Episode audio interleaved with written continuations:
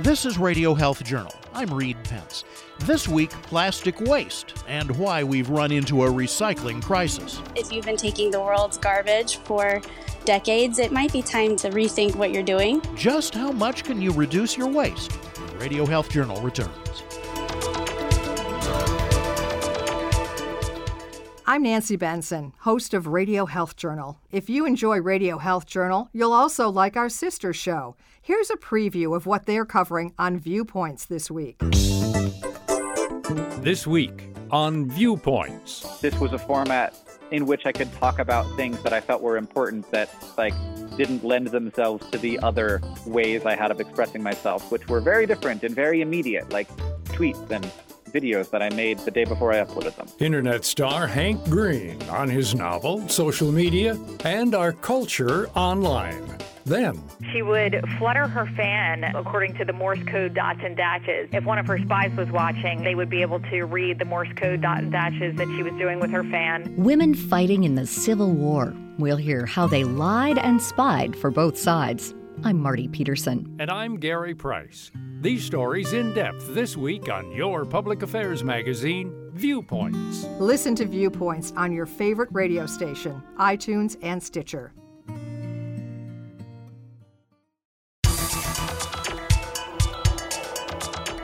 Plastic is everywhere. In food packaging, cars, electronics, sports equipment, the list goes on and on. But our increased dependence on plastic has taken a toll on the environment, and it's only going to get worse. Most people don't know that much of the plastic we put into recycling goes to China. They've been importing 45% of the world's plastic waste since 1992. But at the start of this year, China said they weren't going to do it anymore. Overwhelmingly, high income countries have been sending their plastic waste to low income countries, primarily located in the East Asian Pacific region. And so, what this means is that now that China has been or has implemented their new national sword policy. The question is, where is this waste now going to go? That's Amy Brooks of the University of Georgia's New Materials Institute. She's co author of a study measuring the global impact of China's ban on plastic waste imports.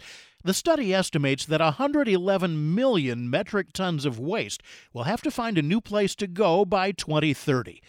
But where? We've definitely been seeing reports since the ban was implemented that waste is starting to accumulate in places that have long depended on exporting. And so that waste could be landfilled, maybe incinerated. Costs are probably going to be passed down to consumers.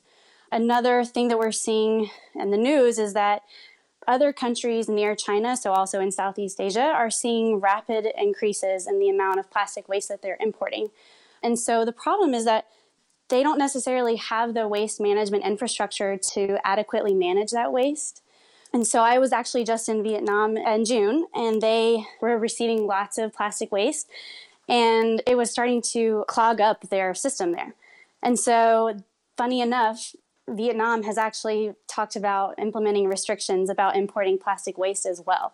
So this is having huge cascading impacts seen all over the world. So where all the waste will go remains uncertain. And in the United States and elsewhere, we're already feeling the effects. But why did we start exporting plastic waste to China in the first place? Back in the 90s, markets emerged for a need for plastic waste in China. So they had a really rapidly growing population, which meant more consuming, and a need for material. So plastic waste and recycled plastic waste became something they could use to diversify their kind of material stock to produce items. Um, at the same time, countries like the United States had implemented what's called single stream recycling. So, this meant that there were large supplies of recycled material. And so it just kind of became a supply and demand where China needed the material, countries like the United States had a lot of it, and so it just became beneficial to start sending it elsewhere. But Brooks says now it's time for countries to manage plastic waste on their own, and some areas of the world are not prepared to handle it. Economies in places like Southeast Asia and even Africa soon are developing really rapidly. So their middle class is growing, their amount of consuming is growing, and unfortunately, waste management infrastructure can't keep up. And so, interestingly, like Vietnam, for example, has half as much per capita waste generation as somebody in the United States. But the difference is that we have infrastructure and systems that collect and manage it, and they don't necessarily have that. But even with existing waste management systems in the United States, we still face additional problems, even if we had places to put all of it. In particular, Brooks says high levels of contamination pollute our recycling stream. She says if people would learn how to properly recycle, our waste management would improve. There are things that your facility can and cannot take. Most places can't take styrofoam, but people throw it in the bin all the time. And so that actually costs the recycling facility, and that material usually just ends up being landfilled, which means that the cost is passed down to consumers by the recycling facility. So that's just kind of an example. So people just don't know and they throw in the wrong things and they don't realize that that actually costs money. And there's a idea called wish cycling or wish recycling. It's kind of this feel good thing that people get where they think they're doing the right thing and throwing all their stuff in the recycling bin and they're actually throwing all the wrong things and again that that has to be dealt with somehow. Brooks says that simply having a reusable water bottle or refusing to use plastic straws can make a difference. But there are people out there taking much more extreme measures to eliminate waste. People like Bea Johnson.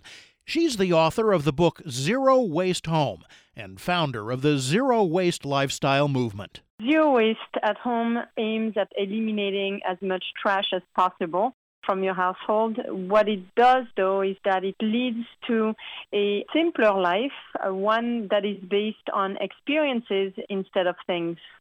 So ultimately, you discover a life that is based on being instead of having. But can you actually achieve zero waste? Today, with the manufacturing practices in place, you cannot get to zero. However, you can get pretty darn close to it. My family of four produces just one pint of trash per year. Thanks to the goal of zero, that we were able to reduce it as much as we have. If zero is not the goal in our waste reduction, then what would it be? Would it be almost zero waste, a little bit less waste, medium waste? no, if you have zero in your head, then it really helps you to push things further. Okay, so you can't have absolutely zero waste, but you can fit your annual trash into a pint sized jar, or at least Johnson can. So now you're probably wondering how is that possible? To eliminate trash from your household, all you need to do is follow my methodology of five rules. The first rule is to refuse what we do not need, to simply learn to say no. The second rule is to reduce what we do actually need. So that means going through a decluttering process. The third rule is to reuse, and that means swapping disposables for reusables and buying secondhand if we need to buy something. The fourth rule is to recycle, but recycle only what we cannot refuse, reduce, or reuse. And finally, it's rot, which is composting the rest. And these five rules are to be applied in order. It's the order that will make a difference in uh, reducing or eliminating trash at home. The more you refuse, the less you have to reduce. The more you reduce, the less you have to reuse, etc. But we find plastic everywhere in our daily lives. In fact, Brooks says 89% of the plastic waste we export is used in food packaging, and that means a zero waster shops a little differently than most people. We bring totes, glass jars for anything wet, like meat, fish, deli, cheese, that we present at the counter. So they slide it straight into the jar and they deduct the tare, which is the weight of the jar from the total price. So of course we're not paying for the weight of the jar. But we also bring cloth bags for anything dry, like flour, salt, sugar, cereal. And we'll buy our food in basically a health food store or a grocery store that offers bulk aisle or a bulk selection. And we also bring big cloth bag for our bread. It's actually an old pillowcase, and uh, we bring mesh bags for produce. So now you're probably thinking this sounds pretty complicated, but Johnson insists it's easier than you think to live zero waste. When you adopt a zero waste lifestyle, you acquire a selective vision. Personally, when I enter a uh, supermarket anywhere in the world, I no longer see what's available to me packaged, but I only see what's available to me unpackaged. And you'll find that those unpackaged goods are typically around the perimeter of the store. And Johnson says living zero waste can even help save money if you buy your food unpackaged, if you go through the bulk and you compare bulk with packaged, you'll find that you're able to make huge financial savings. We found that we're saving 40% on our overall budget with this lifestyle. It's due to the fact that one, we consume way, way, way, way less than before. If we buy something, it's only to replace what needs to be replaced. So a, t-shirt that is too small or a sneaker that has a hole in it. And when we buy that replacement, we buy it secondhand, which obviously costs less. But when we buy our food also unpackaged, we make an automatic 15% savings from the fact that if you buy something that is packaged, 15% or more will cover the cost of the packaging. But living zero waste is still intimidating for many people. Even Brooks, the plastic waste scholar, says going zero waste might not be for her. I personally have a hard time getting to zero waste, but like I said, you know, some people can make that change. I know it's harder for people who have kids or jobs that use a lot of plastic. I mean, it's not impossible. Clearly, some people are able to do that, but it takes so much effort. Plastic is so heavily embedded in our lives, it's in almost everything you touch. So it's just hard to not generate that waste. Brooks is right. Plastic is a staple material of the modern era, but Johnson says the challenge isn't as big as it seems, even for the busiest of people. I think a lot of people picture me as a stay-at-home mom who spends her days worrying about her trash and making a lot of things, but that uh, could not be further from the truth. I'm a full-time professional with a very busy schedule, and I only make very few things. Zero waste is not about making a lot of things. Zero waste does not complicate your life. It simplifies your life, and zero waste actually becomes a lifestyle when you let it simplify your life, not complicate it. Johnson says the zero waste movement is gaining momentum. However, the lifestyle isn't for everyone. Still, as China's ban leaves less places for waste to go, consumers need to step up and do something. We can fundamentally change our relationship with plastic. And if everybody makes the effort, maybe once a day, maybe once a week, maybe all the time, to use a reusable water bottle, reusable plastic bag, or maybe a reusable grocery bag, and saying no to straws, it may not feel important, it may not feel like it's making a difference, but when millions of people start collectively making that change, it can have a, an, an impact. And so it'll reduce the amount of waste we generate and reduce the amount we have to manage and hopefully reduce the amount we have to send off for somebody else to manage it. So Brooks says change is in our hands and that change needs to start happening now. Our writer this week is Hannah Swarm. I'm Reed Pence.